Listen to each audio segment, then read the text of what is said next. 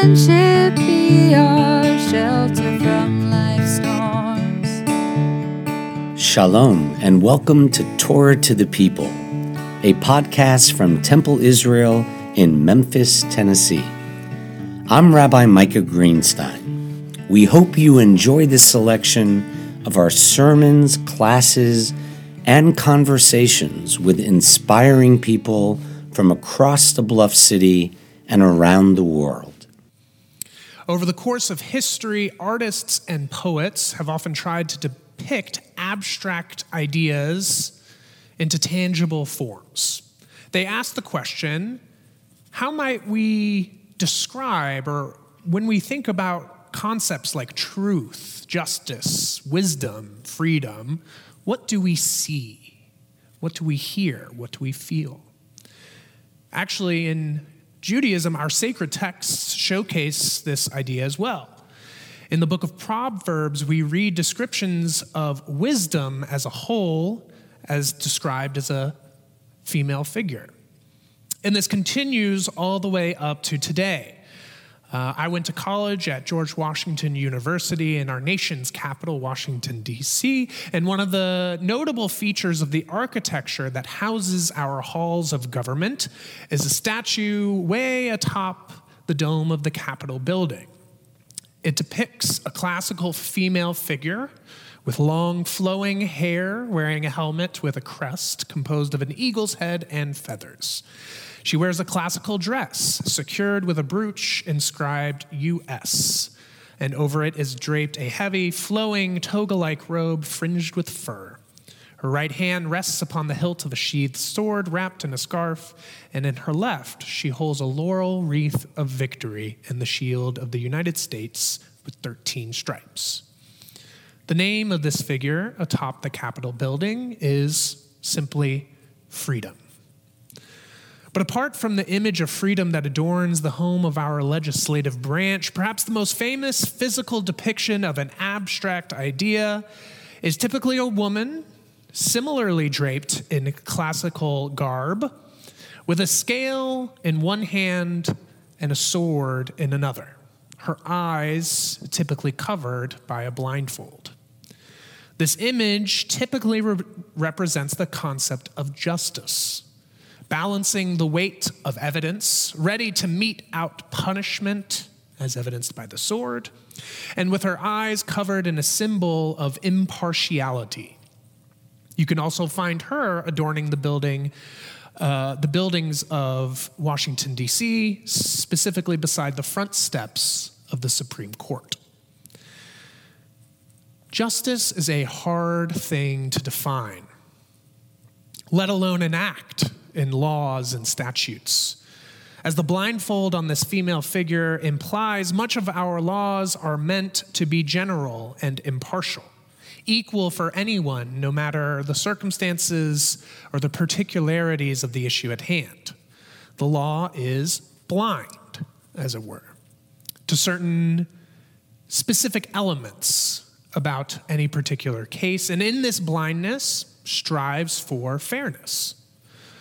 But there is a drawback to this approach because we live in a real world, not an abstract legal fantasy. Things happen, bad things happen. They are messy, they are defined by circumstance and by context. And in blinding justice, we often lose sight of those details of the person standing before it. General laws seemingly do not account for a person's name their story, their background, and how they might be outside, how they themselves might be outside the norm or the default that was used to develop the system of law. As I mentioned previously, this week, Jewish communities around the country are participating in the NCJW's National Council of Jewish Women's Repro Shabbat, an opportunity to highlight the current legal challenges to bodily autonomy and, for us as Jews, religious freedom, brought with the overturning of Roe v. Wade in the summer of 2022 by the Supreme Court, and then the subsequent implementation of harsh abortion laws in many states. Now, the reason it falls on this Shabbat in particular is because we are in Parashat Mishpatim, the Torah portion simply named in English Laws in the book of Exodus. Of the many laws articulated in this section of the Torah, we find a case in chapter 21 discussing what happens in the case of an accidental miscarriage.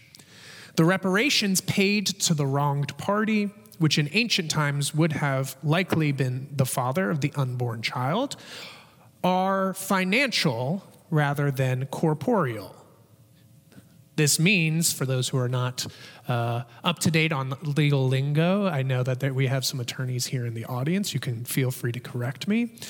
This means that rather than issuing the typical punishment for murder or manslaughter, which in those times would have been death, financial compens- compensation is indeed the punishment or the ruling. This, along with an assortment of other texts, lead our tradition to not only allow, but also at times require the ending of a pregnancy at times when the health of the mother is at risk, whether that be physical or psychological.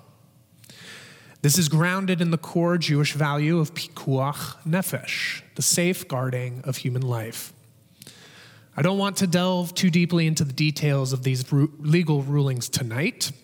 And if you're curious, I encourage you to explore the NCJW's wealth of resources on the topic.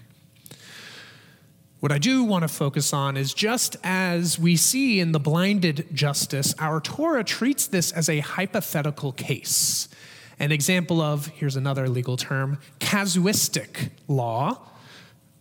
That's again for the lawyers joining us. Um, where the woman described in Exodus does not have a name or a background or a story or a set of uh, parameters that guide how she ended up in this situation. She's simply a part of a theoretical exercise, likely concocted by men, that eventually has real implications in its implementation for real women and all folks who can bear children, and with what happens with their bodies. So, tonight, I want to take off the blindfold of justice and shed some light on the real stories of real people who are affected by these laws. Allie Phillips is a 28 year old woman living with her husband and six year old daughter in Clarksville, Tennessee. Last year, she was 19 weeks pregnant when her doctor informed her that her unborn daughter had only developed two of the four chambers of her heart, one of the many issues that can arise during a pregnancy. The doctor presented her with two options carry the pregnancy to term with a high chance of miscarriage, or seek to terminate the pregnancy, for which she would have to travel out of the state. The doctor could not offer anything more than that. Allie and her husband live a modest lifestyle, and flying out of the state with a few days' notice was not an easy task. Eventually, after fundraising with friends and family, they flew to New York and had the procedure. By the time they got there, the fetal heartbeat had already stopped and she was in danger of becoming septic, meaning her blood was becoming toxic.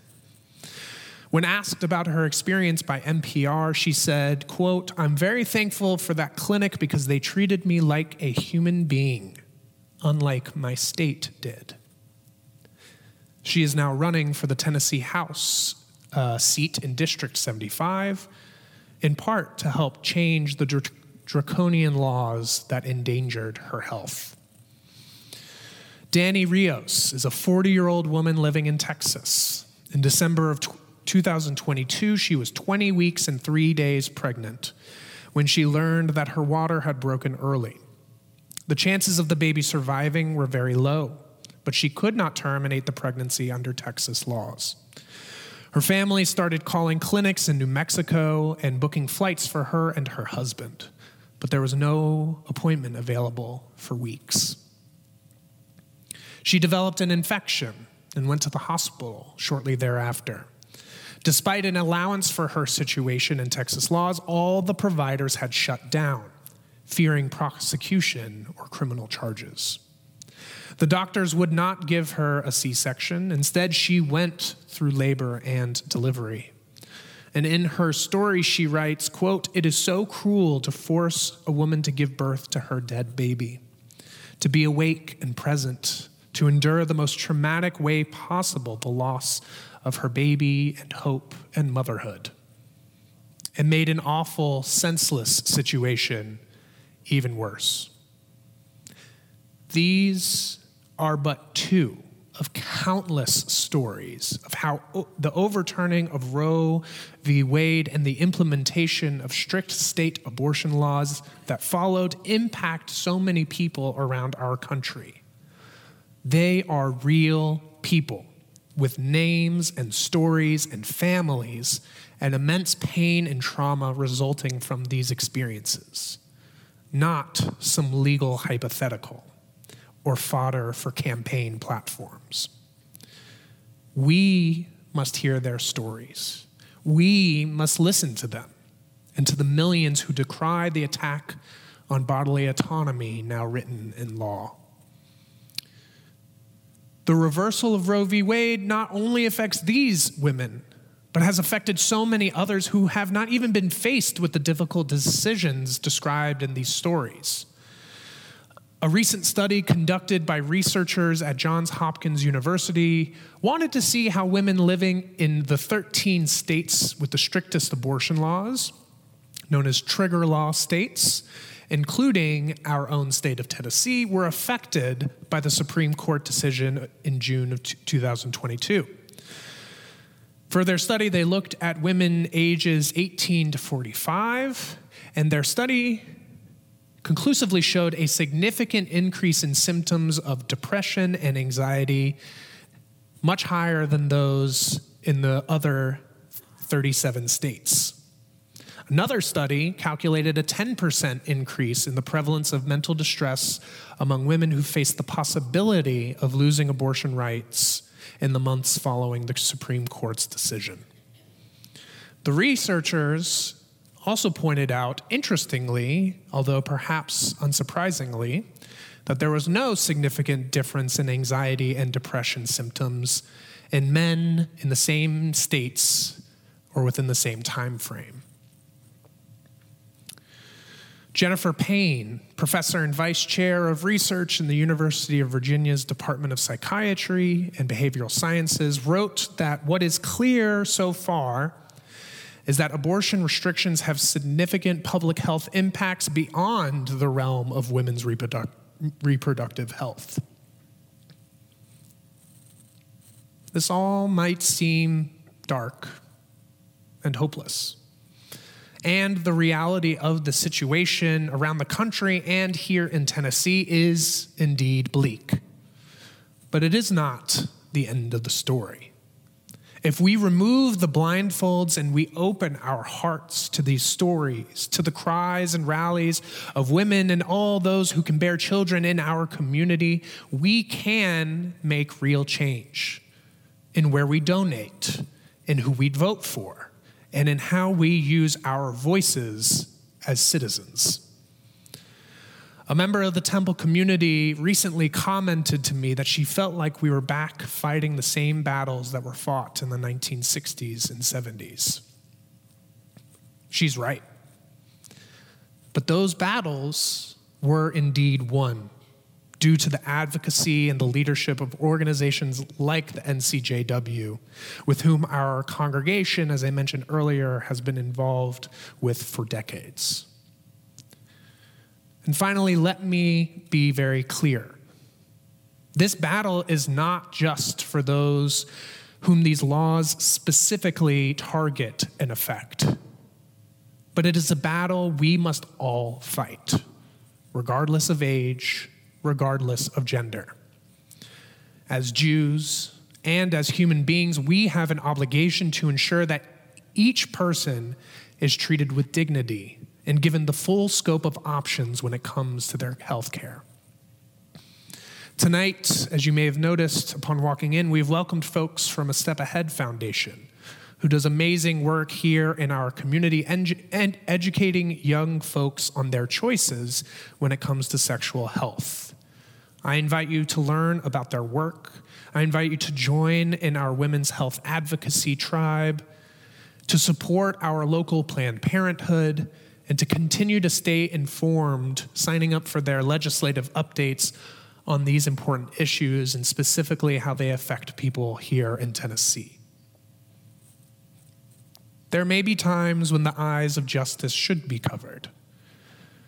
But there are also times when she and we must remove the blindfold and see the brokenness we so desperately seek to repair.